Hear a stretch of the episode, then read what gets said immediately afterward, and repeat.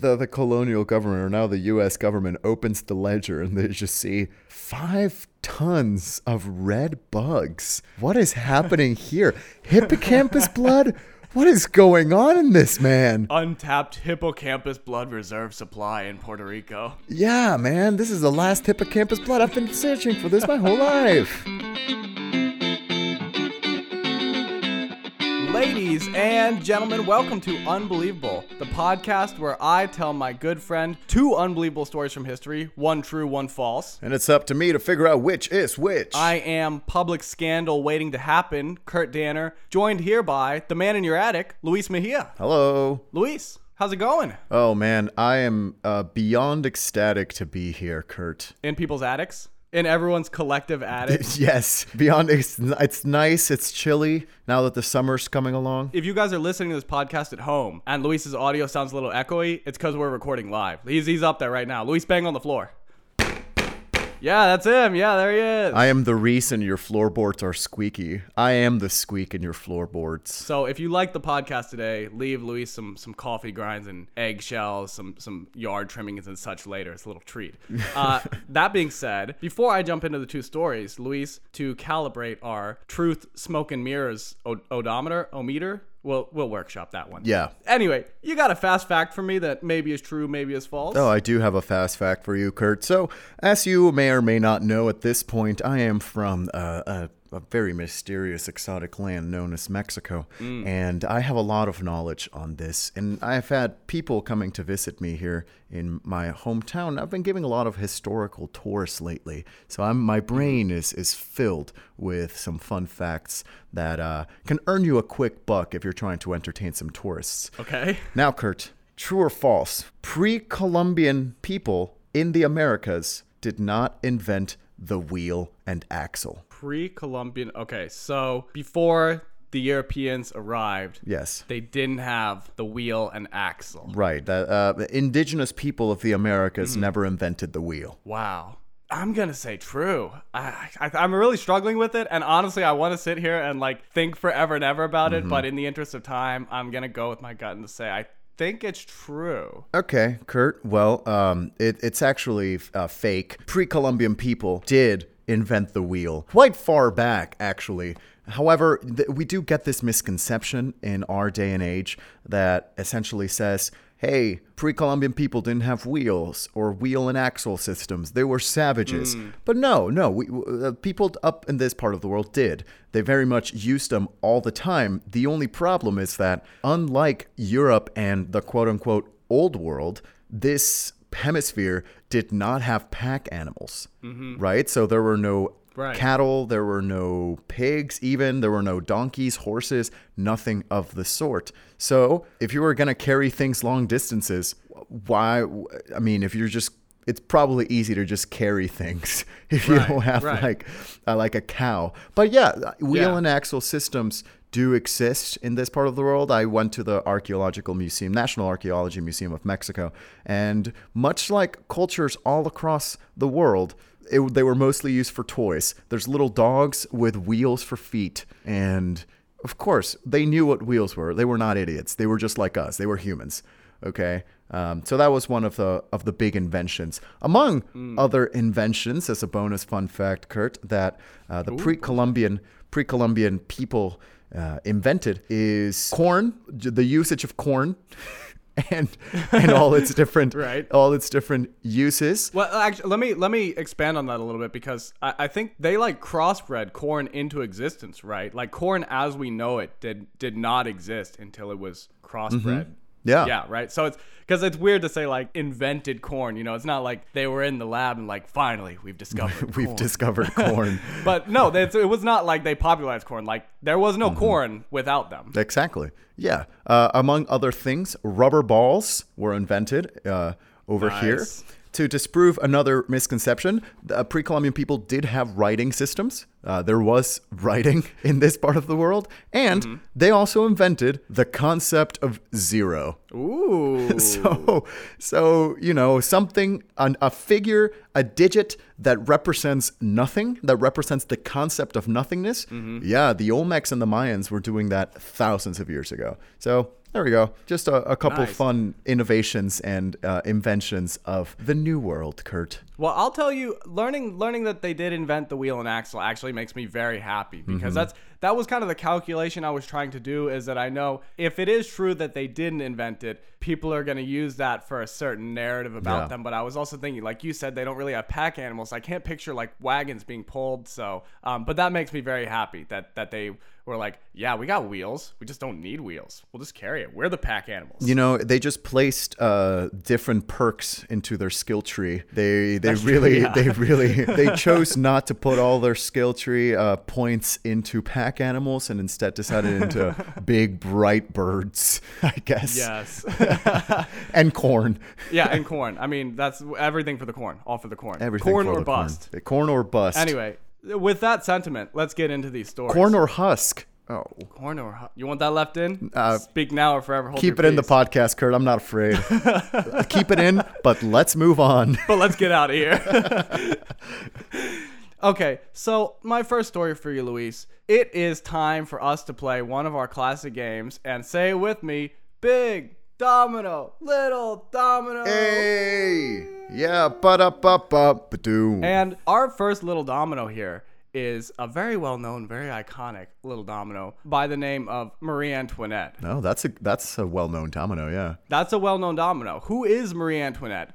Asked no one ever because probably everyone knows. But just in case, Luis, if you are not uh, up to date on your Marie Antoinette knowledge, she was the last queen of France before the French Revolution. She was known for her lavish and decadent lifestyle, and she's often referred to as the first beauty influencer. Ooh. Uh, but she was also seen as a symbol of everything wrong with the out of touch monarch. So she was a very polarizing figure in her time and also afterwards. Sounds a lot like me, actually, Kurt. Uh, she may have, Sounds a lot like you wish. you know, polarizing figure, check. Beauty beyond Okay, true. compare, check. Okay. A figure of decadence, check. And I may not be the first beauty influencer, but I absolutely will be the last. So Having an oddly shaped body does not mean figure of decadence, Luis. You do are aware of that, right? Kurt, you don't make up the rules. That was a deep cut. This has been, he just got back from the gym, straight from the gym to record this podcast, and still I'm gonna go after Luis's body image. I mean, it's there's no holds bars over here, It's a sad world out here, guys. But anyway, as I was saying, Marie Antoinette is known for her extravagance and her beauty routines. Some of these things would be pretty over the top, like she had a skin toner she would use called Eau de Cham, which was made from, quote, drops exuded by grapevines in May. Oh. She also had a skin cleanser she would use called Eau Cosmétique de Pigeon, made from water lily juice, melons, cucumbers, and lemons, seasoned with bryony, wild succory, lily flowers, borage, and beans. My God. I don't know what half of those yeah, things no, yeah. And she's just putting them all, all rubbing them on her face every night. Some of the things she would use would be honestly pretty crazy. Like she had this rouge that was made from crushed insects, red lead, cinnabar, and mercury. So Hmm. all of these ingredients individually on their own are toxic. Including heavy metals. nice. yeah, exactly. Hell yeah. Some of the things she used actually were pretty reasonable, and you could see still being used today. Like she had this signature face mask that was made from two teaspoons of cognac, one third cup dry milk powder, lemon juice, and one egg white. So it's like, you know, fairly untoxic, fairly Yeah. regular. Before we get into it, I got to introduce one other character here. He is a man named Jean Henri Bonnet, uh, which, fun fact, in English, that would be John Henry the Hat Maker, because Jean Yeah. Henri is John Henry, and Bonnet means hat maker, apparently. So Hell yeah, Johnny we Hank. can do whatever. John Henry Bonnet, Johnny Henny Hattie, Johnny Jean Henri the Hat Maker, whatever you want. Johnny you know? Hank the Hat Man. The- okay, so anyway, Johnny Henry the Hat Man, he's a nobleman in Paris in his 20s, and he's supplying Parisian opera houses with makeup supplies and costumes. Uh, he was also known for his own fashion, and he would get unique makeup ingredients by importing them or sending other people abroad, or in some occasions, even going himself. Some of the unique ingredients that he would acquire were carmine, which is actually the term for the crushed insects I was referring to earlier, and they would be only found on cacti in Central and South America. He also got ground fish scales from the Pacific, Iberian ribbed newt venom from Morocco, Uh, this thing called sangre de hippocampo or hippocampus blood. Nice. So, a hippocampus is a mythological creature originally from Greek mythology. It's part horse, part fish. You can kind of picture like if a horse were a mermaid. And I realize as I'm saying it that like I'm not talking about like each one of the horse hoofs would become a fin, but like mermaid tail from the back. You know, can you see what I'm saying? Like, Yeah, yeah. Uh, It also seems like you're describing a uh, seahorse, Kurt. no, but the a seahorse doesn't have a fish tail. You know, it's just a you can't because it's like mer horse is what we got here. Sure, Kurt. Go on. Not important. Either way. Hippocampus blood, though. Uh, I hear they're playing Coachella this year. True, dude. I would definitely see hippocampus blood.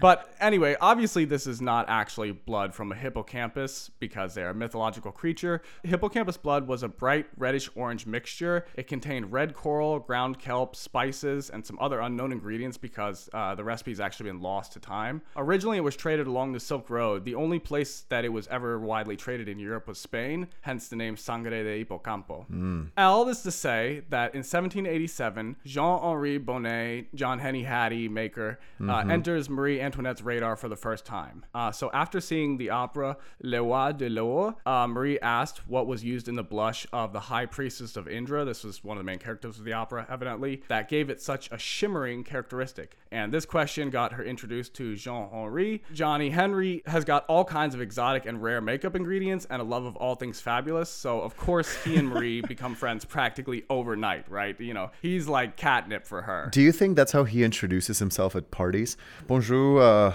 bo- bonsoir. Uh, my, my name is uh, Jean Henri Bonnet, and uh, I'm a fan of all things fabulous and decadent.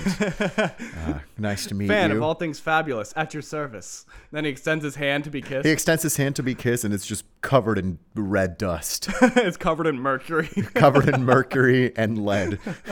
yeah, exactly, exactly. But anyway, as 1787 goes on, Jean Henri spends more and more time in the Palace of Versailles and in the company of Marie Antoinette. He also made some costumes for a small theater that Marie managed as a hobby. So. If you know anything about Marie Antoinette in the 1780s, you know that she cannot afford any more scandals, right?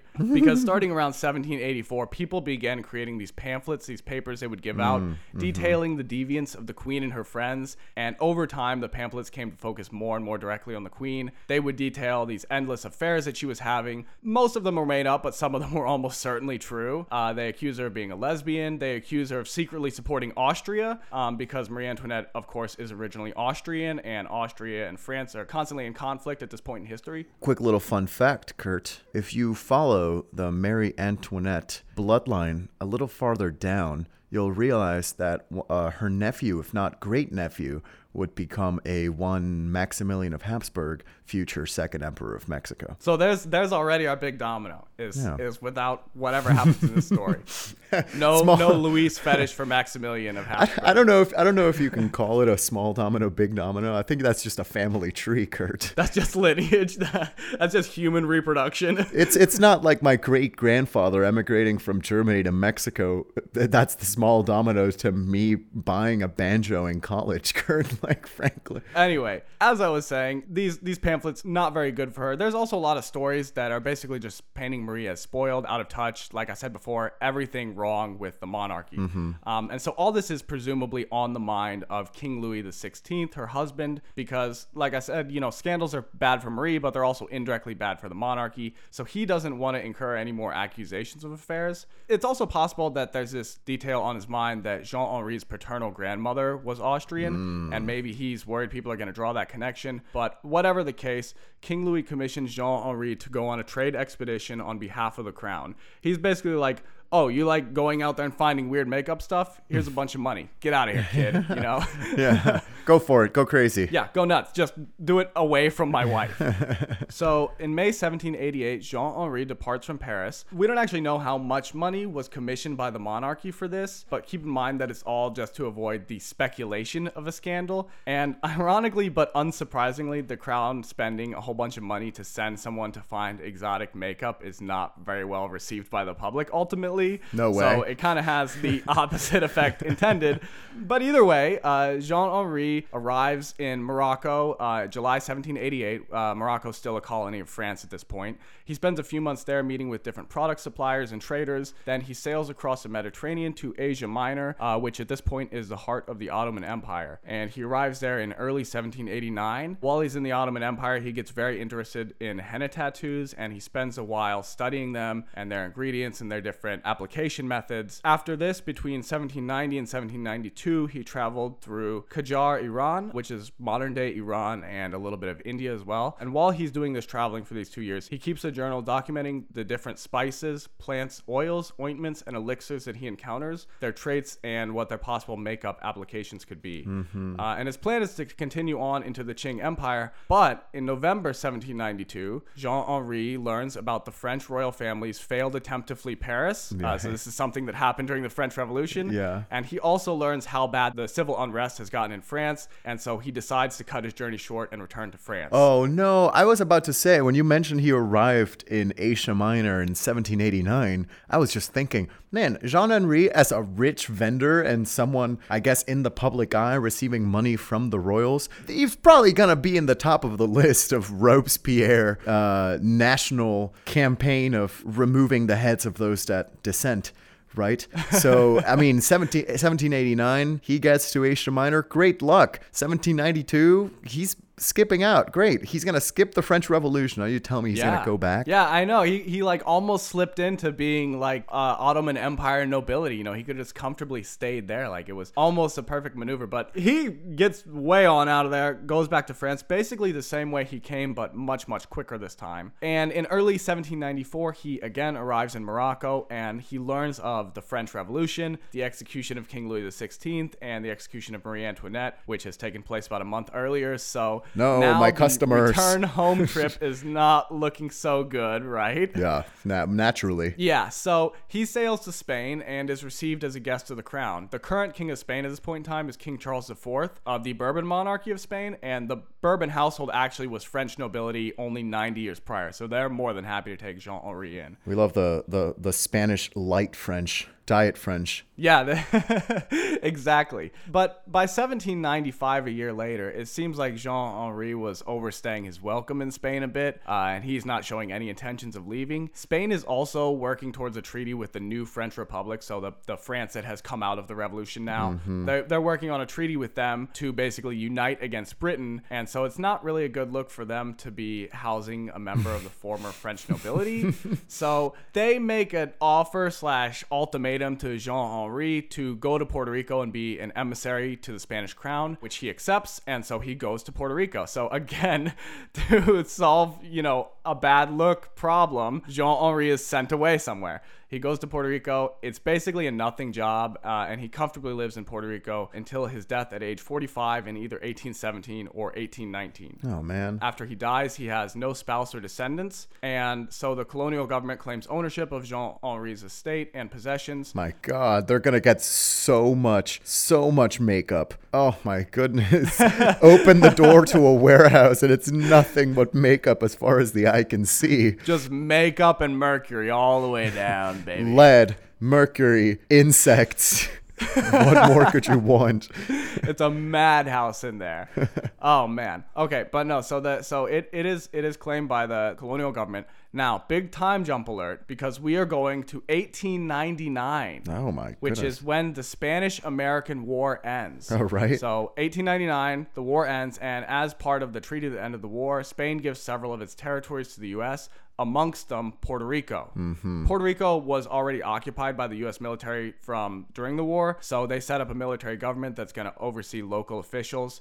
And the U.S., you know, like any aspiring world power, wants to know what did we win here in the war? You know, what what do we got here? More importantly, what can we get out of this bad boy? Yeah, yeah, yeah. Uh, so the U.S. military begins taking an inventory of the government. Oh my Basically, god. they're marking down what are its assets, its properties, what are its capabilities. And during this process, Jean Henri's assets are itemized.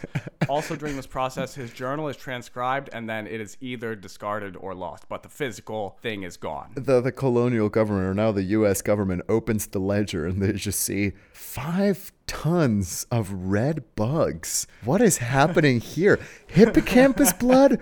What is going on in this man? Untapped hippocampus blood reserve supply in Puerto Rico. Yeah, man, this is the last hippocampus blood. I've been searching for this my whole life. Oh. So now we're going to go on to 1917. And there's a man named Ivor Larson. He's a researcher for the Naval Consulting Board in New York. Uh, the Naval Consulting Board was this organization put together by Thomas Edison and some other people in the lead up to World War One. Basically, there were uh, a lot of people who had fears that the U.S. was not on par with other world power militaries, and if the U.S. was going to get in a world conflict, it needed to be prepared for that. So they created this organization, the Naval Consulting Board, to just say, let's get a bunch of scientists together to just churn out inventions for the military. So Ivor Larson is one of the researchers working for them. He's working on a formula to prevent tanks and ships from rusting, and he's testing different oils and hydrocarbons. While doing research, he finds the transcription of Jean Henri's journal. Larson understands enough French to be interested in the document, but he doesn't hmm. fully understand it, so he enlists the help of another researcher named Arthur Durant, who does speak French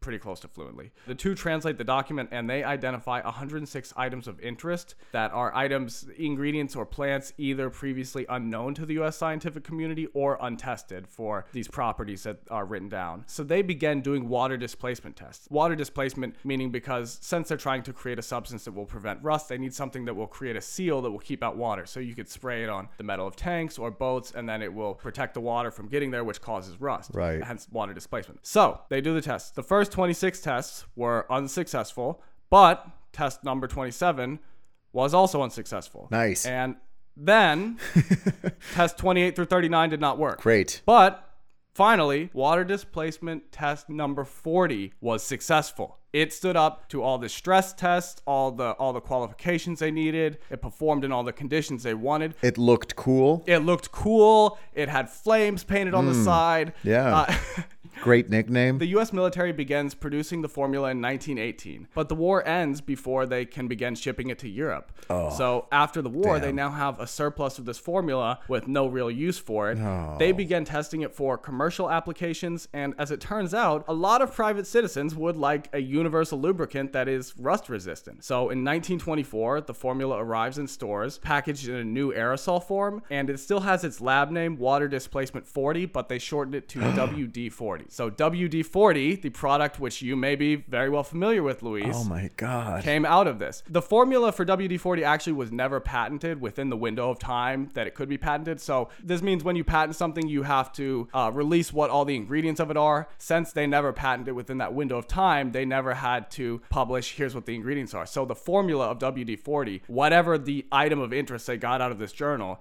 is still a trade secret to this day. Whoa. It's it's produced outsourced to a private company, but the U.S. government is the only one who knows truly what is in WD-40. So the next time Oh God. you're you're lubricating up some of your door hinges, or perhaps cleaning some of your various uh, hardware and and metallic parts, Luis, thank Marie Antoinette. It's all hippocampus blood and crickets. Maybe that's what's in there. What if that? What if that's Oh my the goodness, yeah. Ingredient, the hippocampus blood. Could you believe it? If you start reverse engineering WD 40, like if you're in a pinch, you're like, oh man, I need some rouge today. I'm looking really, really pale. I'd like to really blush up a little bit. all right, all right, ladies, get a get a nice little brush, a nice little makeup sponge, and go to town with some WD 40. I'll be honest, Luis. I don't even want to. I don't even want to joke about this, okay? Because you don't understand the community, the culture I come from, how much of a universal thing WD-40 is. Everything WD-40 works on. You It's- can't put out here this misinformation that it can be used as makeup. People are gonna start using it. As Kurt, it's an international thing, okay? Mexico here loves WD 40, WD 40, we call it. Yeah, it sounds fun, sounds fancy. I'm not spreading El misinformation. sangre de hipocampo. WD 40, now featuring Sangre de Hipocampo. Márcanos en este momento. En este momento, 229-484-7700. Um, now, I'm not giving false information, Kurt, here. I want the listeners to know this is my disclaimer. I'm an idiot. Mm. Okay. Mm. I am a fool and I've been known to give information that is false. Now, mm. have I recommended the use of WD 40 as makeup? No. Did I mention that it would be funny if you did? Yes.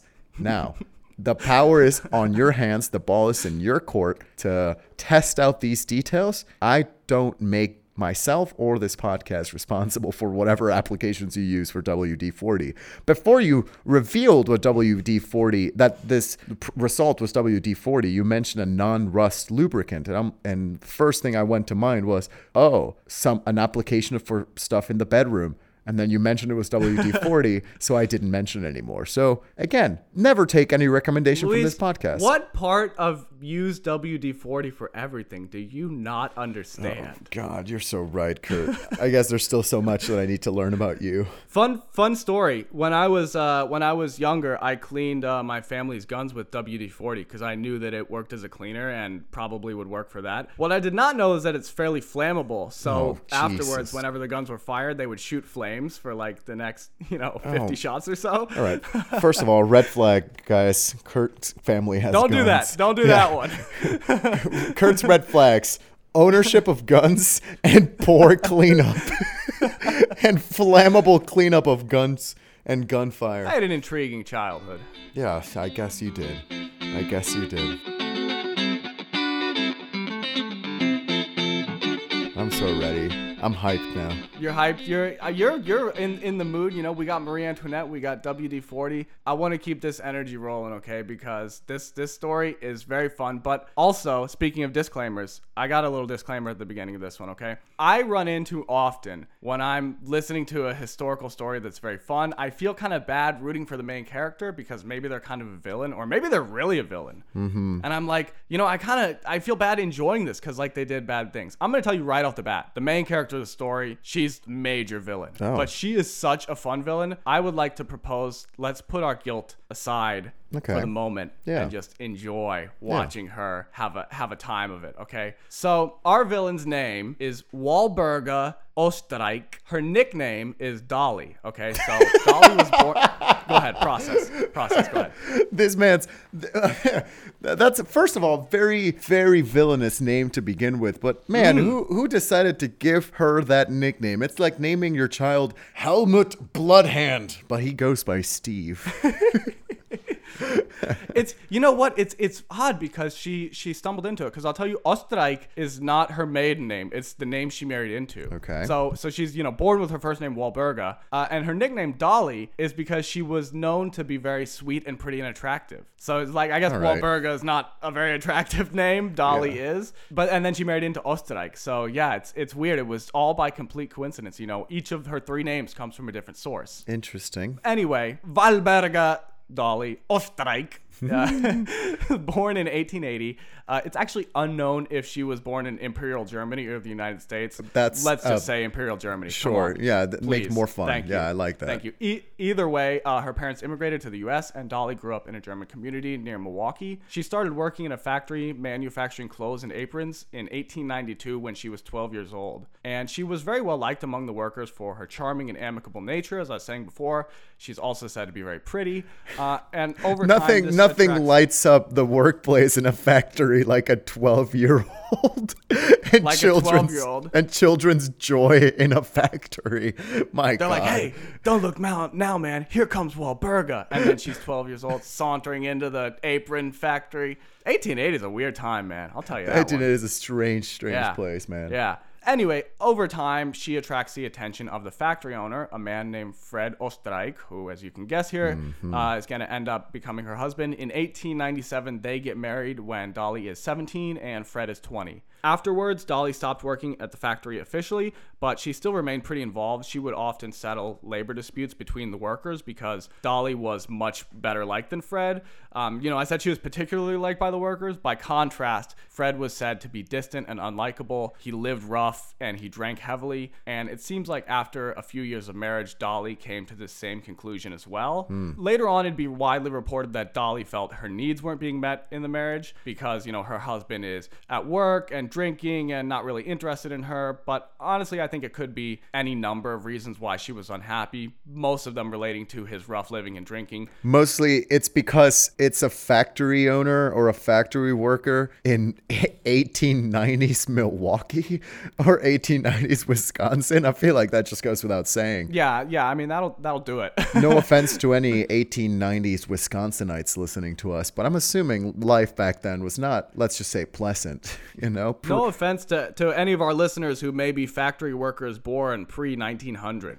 We'd, we'd love to keep your viewership, and we and we promise to do better from from that comment. we do promise. Uh, follow us on Twitter, though. You'll find our, follow, us on Twitter. Though, our yeah. apology topology there. Go cancel us on Twitter. Yeah. Yeah. Anyway, point is she's not having a great time in this marriage. So one day in 1913, Dolly calls Fred at the factory to ask him to send someone to repair her sewing machine. He sends one of his employees, a 17-year-old named Otto Sanhuber, and Dolly greeted Otto at the door wearing only a silk robe and stockings. All right. I do not know if Otto ended up fixing the sewing machine, but Dolly definitely put him to work on something, if you know what I mean. moving the moving the fridge. yeah, she, she nothing nothing too crazy, nothing too sexy. She's like, I just need an extra pair of pants, Just need this bed unmade. bro. I needed to mount this TV on the wall. Can't do it by myself. So this begins an affair between Dolly and Otto. For the record, Dolly is 33 years old at this point. Otto is, like I said, 17. Uh, at first, they're meeting in hotels, but as they begin meeting more and more frequently, Otto starts coming to Dolly's house while Fred is at work. And since it's still 1913, the neighbors do take notice of a strange man frequenting the house. So to avoid suspicion, Dolly tells her neighbors that Otto is quote her vagabond half brother. All right. Which yeah. Nice. Yeah, that's good. Is this convincing? Maybe, maybe not. Doesn't matter, I guess. Either way, Dolly and Otto continue seeing each other, in fact, more and more often, until finally the decision is made for Otto to quit his job at the factory and secretly move into the attic of the Osterreich's house, Oh. only accessible through a ceiling panel in the bedroom closet. nice. What? Hell yeah. That's incredible. So, Otto's life in the attic. Otto would later describe himself as Walburga's sex slave. During the day, he would leave the attic to do housework and cleaning and have sex with Dolly allegedly up to eight times a day regularly. Wow. Yeah. Go go, go team, both of them. Damn.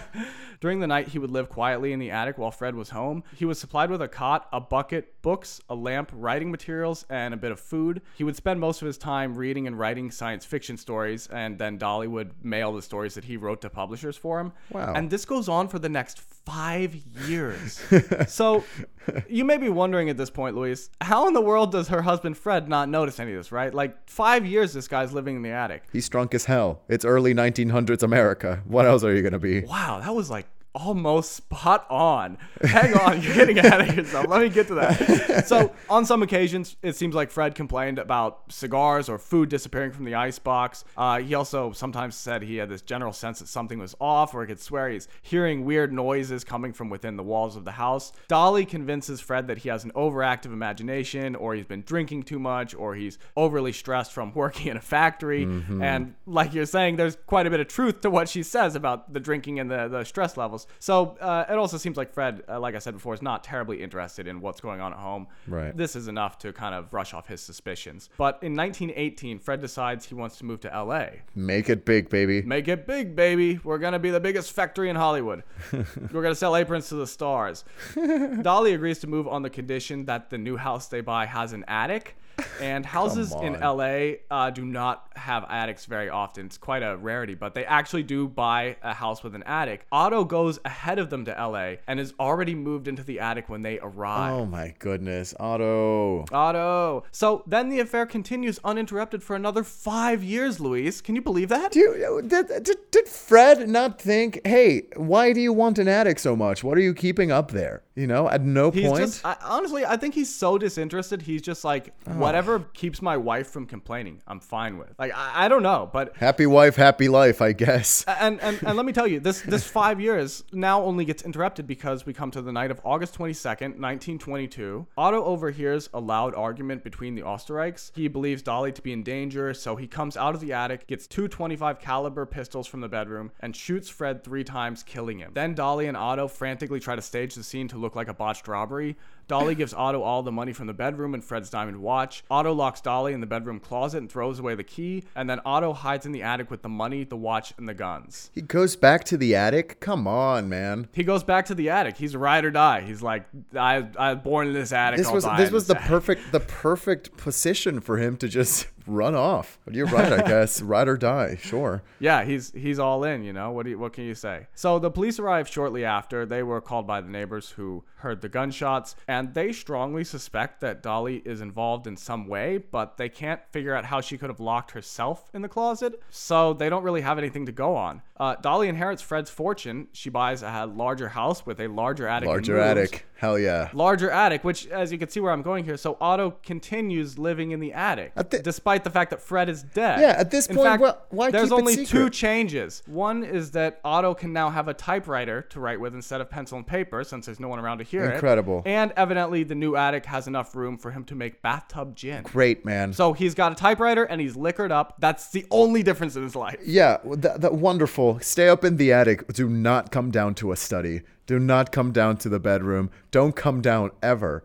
At this point, you're right. You started this podcast episode saying keep the bad person attitudes aside about Walberta Mm-hmm. slash Dolly.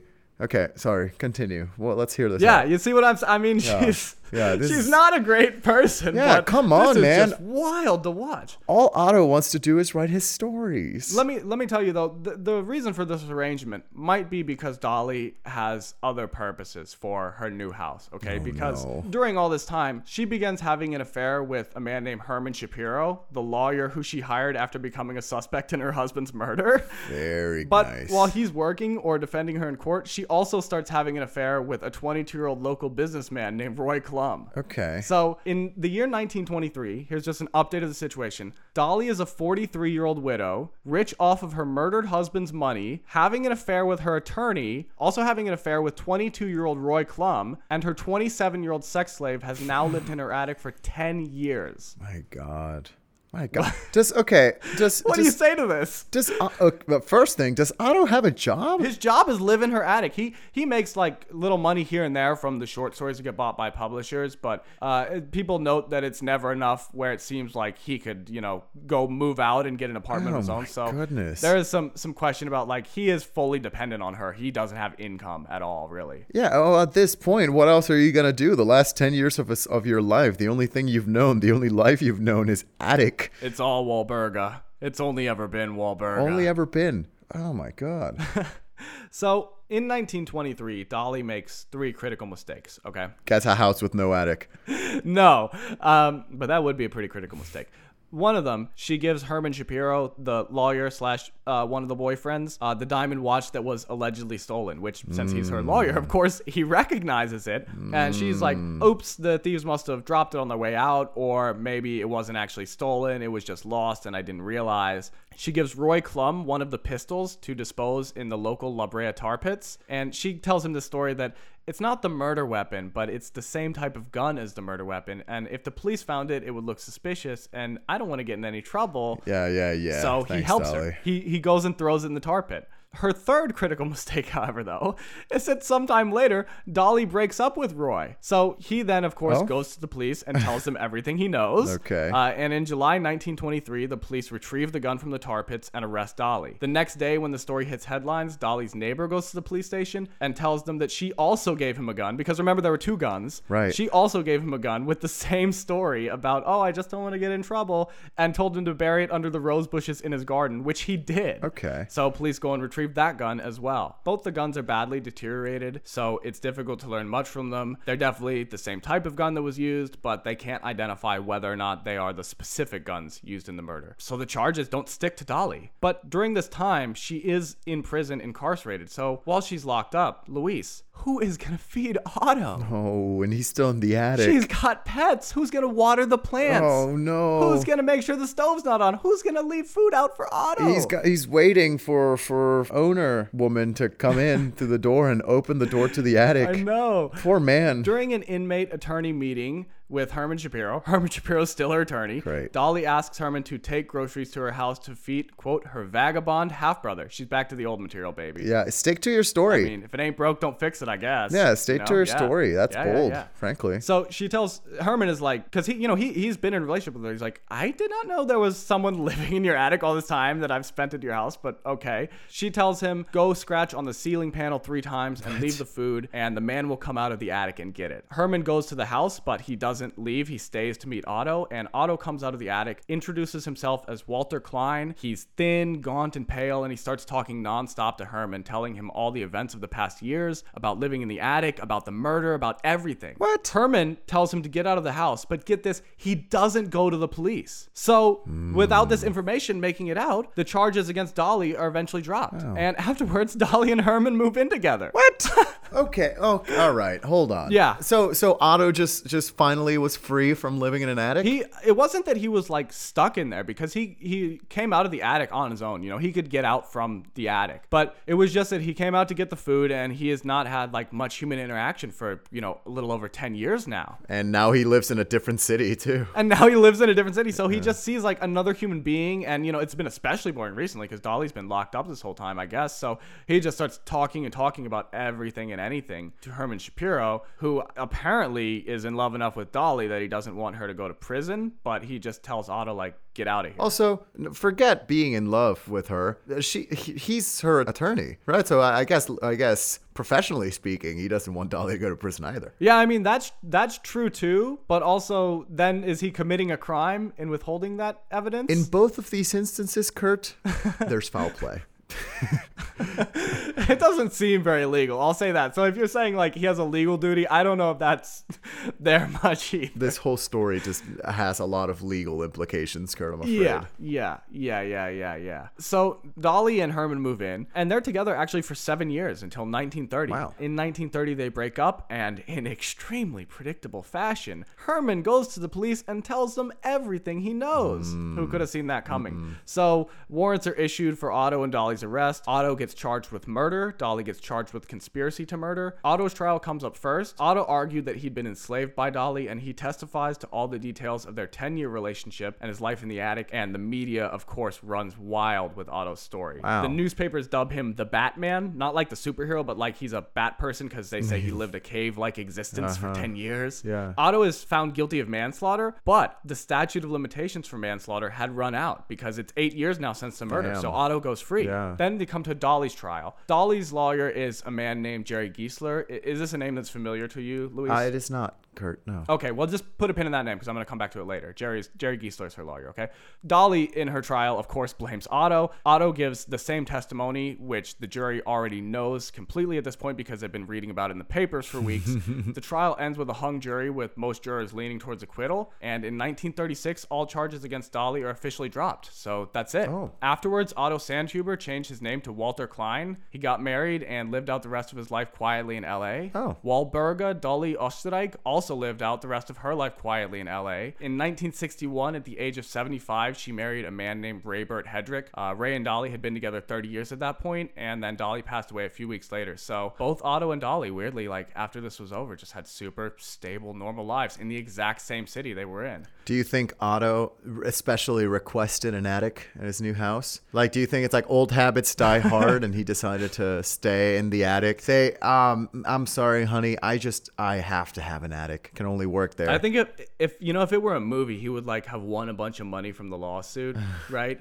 And then Yeah. he buys like a big mansion, but then he, he just lives in the attic because he's he's too too institutionalized by the attic. You know, I can see that would be very dramatic. Mm-hmm. Yeah, absolutely. Ending to a movie, yeah. Anyway, but let me get to the one like kind of odd little twist on the end of this thing. Okay, so the lawyer Jerry Giesler, he would after this go on to become kind of like the famous Hollywood lawyer to the stars. He went on to represent Errol Flynn, Charlie Chaplin, Marilyn Monroe, as well as tons of other major actors. A lot of people whose names I didn't recognize, but had their own Wikipedia pages. So hey, we're, big. we're blue in Wikipedia. Good. Yeah, I mean, uh, names I didn't recognize because they're from like 1920. Sure. He also represented famous Vegas mobster Bugsy Siegel, and he also got Dr. George Hodel acquitted from some pretty heinous charges. Dr. George Hodel would later be the prime suspect of the gruesome Black Dahlia murders, um, which are some of the most famous unsolved murders Yeah. in American history. In my personal opinion, he a thousand percent did it. It's just very, it's very clear he did, but the evidence slipped through the cracks. This, this is a, a separate consider- conspiracy in this episode. No, it's it's not so much of a conspiracy. It's it's more like uh, since he, he died after his death, they have kind of figured out it probably definitely was mm-hmm, him. But mm-hmm. had you know, there's an interesting little thing to say like had Jerry Giesler not got wrapped up in the whole Walburga scheme, would he have gotten escalated to the point where he could have kept one of the most famous, most gruesome American murders unsolved? Mm,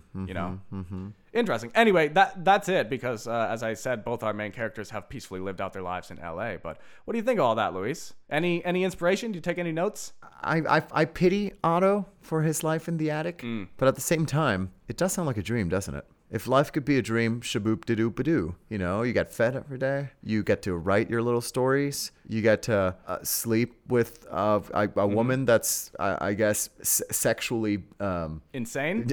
you could say. I was gonna say has, has a lot of uh, fortitude, but Yeah. and you get to get scot free from a crime. Mm. I guess, I guess, I guess I don't envy that one, but you know, it's a Right. plus from all this. I, I, you know, I will say when when I read the detail that he got a bigger attic and the only two changes were that he got a typewriter and started making gin in the bathtub. I was like, huh, maybe this could be. Really, that, that sounds. Listen, Kurt. uh, Could be the move for Luis, I don't know. yeah, when, when we lived together, Kurt, you, do, you, I'm sure you remember. My room was next to the kitchen, and what did I? And I was a journalist, so what did I do all day? I just wrote on my computer and I made mead. Yeah. like I, I fermented my own mead. So th- th- again, this seems like a pretty good life. Yeah. you know, up to and excluding uh, murder. Uh, again, Right. That murdered bad. Right. But I just kind of feel bad for him that all he knew was the attic. He couldn't even leave. You know, on a serious note, I think it's okay to say like hearing it, I kind of am like, I don't know, it could be a pretty good deal. be. But also, that doesn't necessarily mean I'm saying whether or not Otto liked it because again, he was 17 years old when he got wrapped up in Mm-hmm. This. yeah. He got stuck in a situation that whether if he had wanted to leave, he probably couldn't really have. So Mm-hmm. there's not a lot of internal explanation on what people's feelings were because you know, there's there's also like an interesting thing about how much of this story is really verifiable because there's different newspapers from the time, but like I said, the story got very sensationalized. Otto, in his testimony, has uh, an incentive to paint Dolly as the villain. Dolly has an incentive to paint the situation as one thing. Who knows, you know, if either of the the legal teams wanted to make the story look more dramatic, and of course, the media wants it to be as dramatic as possible. So it is difficult just to like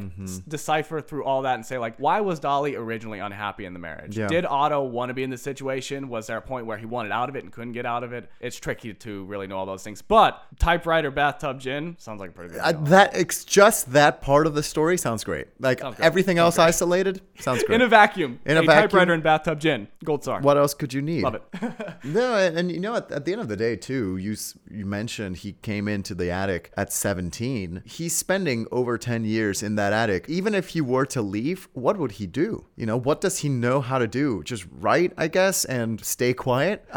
you know, so I think that's that's the most problematic thing here. Where yeah, what what else does he know how to do? I'm sure he's not educated. All he knows is this life. I mean, if anything, I'm I'm happy for him that he was able to leave this situation and live a, I guess, happy life or just just at least just a quiet, different life. Seems like everybody got a happy enough ending. It's it's one of those very weird like early Hollywood stories where it's like just five or six insane things happened right in a row, and then somehow everybody forgot about them like two years later, and none of it mattered. Like it just all was right in this little compartment of time of you're like, how could that have happened and not be like a national story everywhere? But it's like it just didn't even matter. It was just another week in Hollywood. It's like this point in American history when everything just happens very suddenly, everyone burns bright, and then everyone forgets about it. Because probably this was the the big controversy uh, at the time, wouldn't it have been, Kurt? Yeah, it definitely it definitely had a bit of shades of like you know people always say the the OJ trial is the the trial of the century. It definitely had a bit of shades of that where it was like a media feeding frenzy, and it was something that people were really debating about, you know, is this person innocent or guilty? Should they be considered innocent or guilty? But also at the same time, people are probably much more interested in just like the juicy details of the story. So yeah, I mean, it was something that was huge for a second, and then in the end, you know, a man is dead, no one's in trouble, everybody lives out the rest of their days happily ever after. You know, this is mm-hmm. kind of one of the reasons why I said I feel a lot more comfortable just putting my guilt to the side because it's so hard to decipher: is there a bad guy? Who's the bad guy? What did anybody want? What's the moral? You know, I'd rather just say like, wow, that was a wild one. You know. And did did Walberta or or Otto or Burga. sorry sorry Walberga my bad did her or Otto or anyone else involved in this ever write some sort of memoir or book detailing this whole story or it was just the, what the press kind of dug up? Otto badly wanted to be uh, free of this deal as soon, I think, from the moment he got kicked out of the house because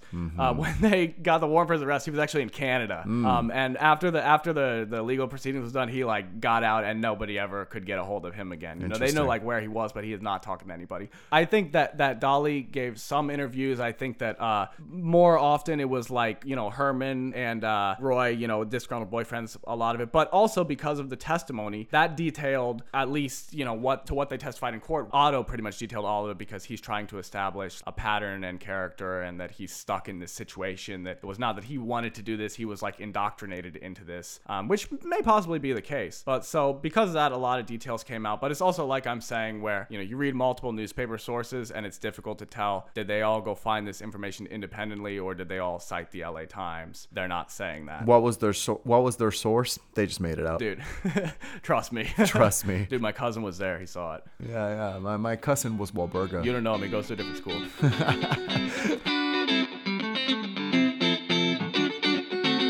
so, with that being said, I think it is finally time to move on to our favorite, least favorite part of this here little podcast, I guess so, Kurt. which is Deliberation. So, Luis, I told you about the little domino, big domino, starting with Marie Antoinette or Johnny Henny the Hat Maker, I guess, depending on how you look at it, and ending with WD 40 Nice. being uh, a household hardware product. Then I told you about the story of our villain who we're giving a pass for now, Valberga. Dolly Osterreich, who uh, had quite the harem, sex slaves, boyfriends, male. What's the male version of mistresses? Uh, Mister. Mistros, misters, lots of misters, and in the end, everything just kind of went on as usual. You know, Yeah. Wow. You know, these two stories, Kurt, uh, they I think they involve so much from their own respective times. So the first one, you've got yeah, the the, the the the decadence and the opulence of the French Empire and people in the French Empire, the French kingdom trying to spread that opulence through makeup, through different fragrances and and early movement of fragrances across the world, across Europe, and how something as little as a single dude being paid hush money by the French crown mm-hmm. could lead to, to WD 40. Reminds me a lot of the invention of canning and how that led to mm-hmm. napalm. it's always the U.S. military. They So- yeah, somehow, end, somehow, the U.S. always finds a way to get involved, and it also somehow always involves patent law. What's about what? What's going on here? it's always about these damn patents. Mm-hmm. And uh, now the other one, the other one's fantastic, Kurt. The other one's a, a really lovely old Hollywood story. You know, the old Mm-hmm. scandals from from yore. And the best part of, of it, I think, is that it's people not famous. You know, it's people that were Mm. not celebrities that got involved with this whole situation. It was just a random immigrant from Wisconsin and some dude uh, stuck in an attic. Like that's that's Yeah. like we've said before. It seems like back in the day you could get away with so much more. you know, Uh, like yeah, we you've had a 17 year old living in an attic for 10 years. Sure, that could only happen in 1920. You could you could keep a 17 year old concubine in your attic with just the explanation. He's my vagabond half brother. Yeah, and you and how do you need to get how do you get rid of evidence? Throw in the La Brea tar pits. Easy. Oh, ye old tar pits. The ye old tar Classic. pits. Yeah, it's a very old Hollywood story, Kurt. Mm-hmm. But through both of this, I, I do have a couple of doubts that start sprouting up. Both of these stories have an immense amount of detail. I, that I really, really did appreciate. I appreciate so much. First story, all the travels around the world, which seems so minute, just going away. You know, it, it means uh, Jean Henry, the Hat Man, goes to Iran, goes to Asia Minor, and that gets him away from the French Revolution. And then the whole detail with the Bourbon dynasty in Spain and how he ended up going to Puerto Rico, which then changed hands. That's in, uh, that's incredible. Here in this uh, uh, n- most recent story, the Walburga one, again the details of Wisconsin, the German community in Wisconsin, the moving to Hollywood, all the different people and the different names coming through.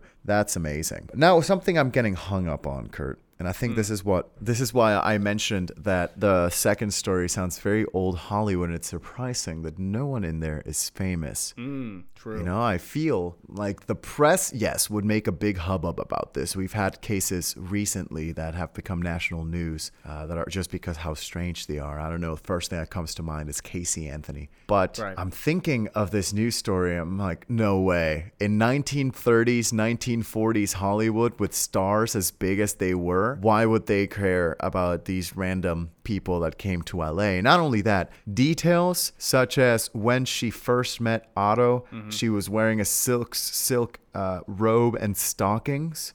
If they decided to keep a quiet life afterwards, Kurt, how would th- this be known? Maybe Walburga had some interviews, but I don't know, Kurt. I feel like there's too much going on because who would care about the happenings of Wisconsin, of a small German community in Wisconsin? I certainly wouldn't. I won't. And this is no offense to. now, Luis? N- this is no offense to those uh, living story. those living in New Berlin, Wisconsin. Uh, however, I'm afraid that because of that, I feel like that second story must be false. It's incredible. It's a wonderful story, but if you made it up, Kurt, uh, so much power to you. And if you didn't, so much power to you still, too. My God. So wait, wait. So which is your answer? You think the Walburga story is false? Walburga's story in my brain, in how my brain works, is the false story. All right. All right. Gotcha. Gotcha. Incorrect, Luis. What? Wahlberga, Dolly, Österreich lived and died for this legacy. What? No way, Kurt. And I conceived Marie Antoinette making WD 40. That's right, baby. I, That was like a brick to the head, wasn't it? I, I, yeah, I could see you felt confident about that one, I think. You know, uh, those listening cannot see my reaction as you can right now through this uh, video call, Kurt, but uh, m- my brain had just stopped working briefly. Shut off. wow. Well, Where do you want to start, Luis? I- I- Which one first? you, you, uh, I mean, I guess let's go with the fake one first. Uh, All right, let's let's talk let's talk falsehoods. Yeah, okay? let's hear it. So WD forty is uh did come out of the the U.S. military. They were working on actually uh, water displacement tests for NASA rocket ships. Okay. Um, and they they came up with this thing that they realized the general public would would love to have also. And so they had kind of scientists working for NASA, then formed a company out of that. Other than that, uh, it's just all made up. I guess like you know always with some details of like. I'm not coming up with crushed insects are called carmine and they grow from cactuses. You know, little things about like the makeup Marie Antoinette would use, the dates of the French Revolution lineup. But there is no Jean Henri Bonnet who did anything. Damn. Um, it is true of the Bourbons were in Spain, but you know, I don't know what they would have felt towards the French nobility at that point after the revolution. So basically everything regarding Jean Henri Bonnet is, Oh my completely false. goodness, Kurt! And and you know, you f- I think I fell for the the lack of specificity with specific people. Like I think this that first story, it's a little broader, Mm-hmm. right? It kind of encompasses so much more. It encompasses just general things and, and very little on specific people. And I think I took that as. Oh, I mean, naturally, it's broad. Should be the real story because once you go into details in the second one, for example, names, we we we know how much we love making up names, Kurt, and all of these names. Wahlberger, Dolly, Osterreich. I was like, that name alone, Luis is gonna miss. all of these, There's even no way that's real. I mean, even Otto, even what was it, Henry Shapiro? What was his name? The Herman Shapiro. Herman Shapiro. What, Kurt? That yeah, tell me about that. If, is there anything more to say about that second old Hollywood story? I'm, I mean, you know, I'll, I'll be a little more candid now about uh, that. I have my own personal doubts about how much of these details you can know. Like you said about she answered the door in a silk robe and stockings. Like I originally had that worded in my notes that she allegedly did this,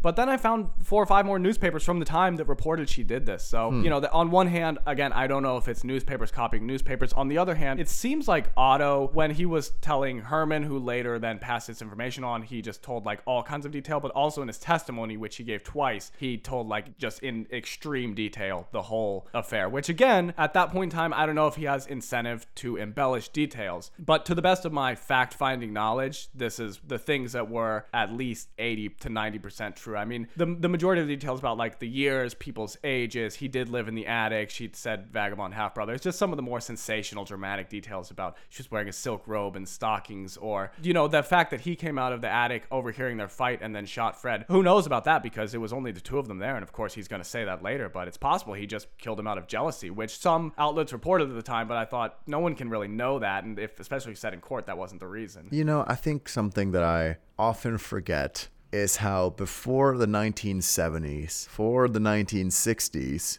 journalists had so much free reign with how they mm-hmm. told stories. My goodness, mm-hmm. I've read some old newspapers, say early 1900s, led late 1800s, and journalists just embellish so much to the point where it reads more like a like a book rather than a newspaper just facts which is really funny. So i can imagine newspapers from the time saying all of these embellishing facts like the the silk robes the behavior of the first husband and then trying to mm-hmm. build this great big story about it. Wow. No that's that's lovely kurt that's incredible Luis, out of interest, I'm going to send you a picture of Dolly Valberga Osterreich. this this is her when she's uh, I think 40 to 50. So this would be her around the time that she and Herman moved in together, I believe. But just so you can see what she looks like, I don't know if you, you, you I'd like you to describe, but also if you've seen Peaky Blinders, I think she looks like Polly from Peaky Blinders, which just makes the story even better. You know, uh, let, us just begin by by saying she she's uh, she looks like an older woman, has older features. She she has the classic early 1930s 40s look where she has short hair and what looks like a bucket hat on. You know, like Yeah. like like what flappers wear, like current day costume of flappers are wearing, just that kind of big hat, bonnet kind of situation. the hat, the hat where the brim like really phoned it in, like the brim's given like no effort. And this picture you sent me, she really looks incredible because she has uh, just a mink scarf, and by mink I mean it's it's it. You can see the feet and the face of that animal just wrapped around her. We'll we'll post this on our social media, but I, I mean I'm gonna go out on a limb here, Kurt, and say that uh, I think Walburga might be the woman of my dreams. This woman is a she's a powerful woman, okay? Yeah. I, I kind of, you know, doing some of the research thought like she was going to be super attractive and and you know, I guess maybe she was in the time. It's not for me to say, but she looks very powerful. I'll say that. I mean, she sh- looks intimidating. She's wearing her mink scarf and a pearl necklace, uh, and's got no life behind her eyes. 50% Walburga, 50% Dolly, you know. It's all in there. Mm-hmm, Yeah. It's all in there. Yeah. So, Luis, I believe that brings our score to 4 to 3 with me in the lead. Ooh. You're in the lead. This feels now. different. Yeah, this feels Yeah, weird, I'm, Kurt. I'm, I'm a little bit scared of the success here. I don't know. I think I might have to self sabotage, to be honest I think all I'll have to say at this moment is careful, Icarus. I'll, I'll leave it there. you. You're like, I was there once I when I was a younger man. I remember tasting the glory.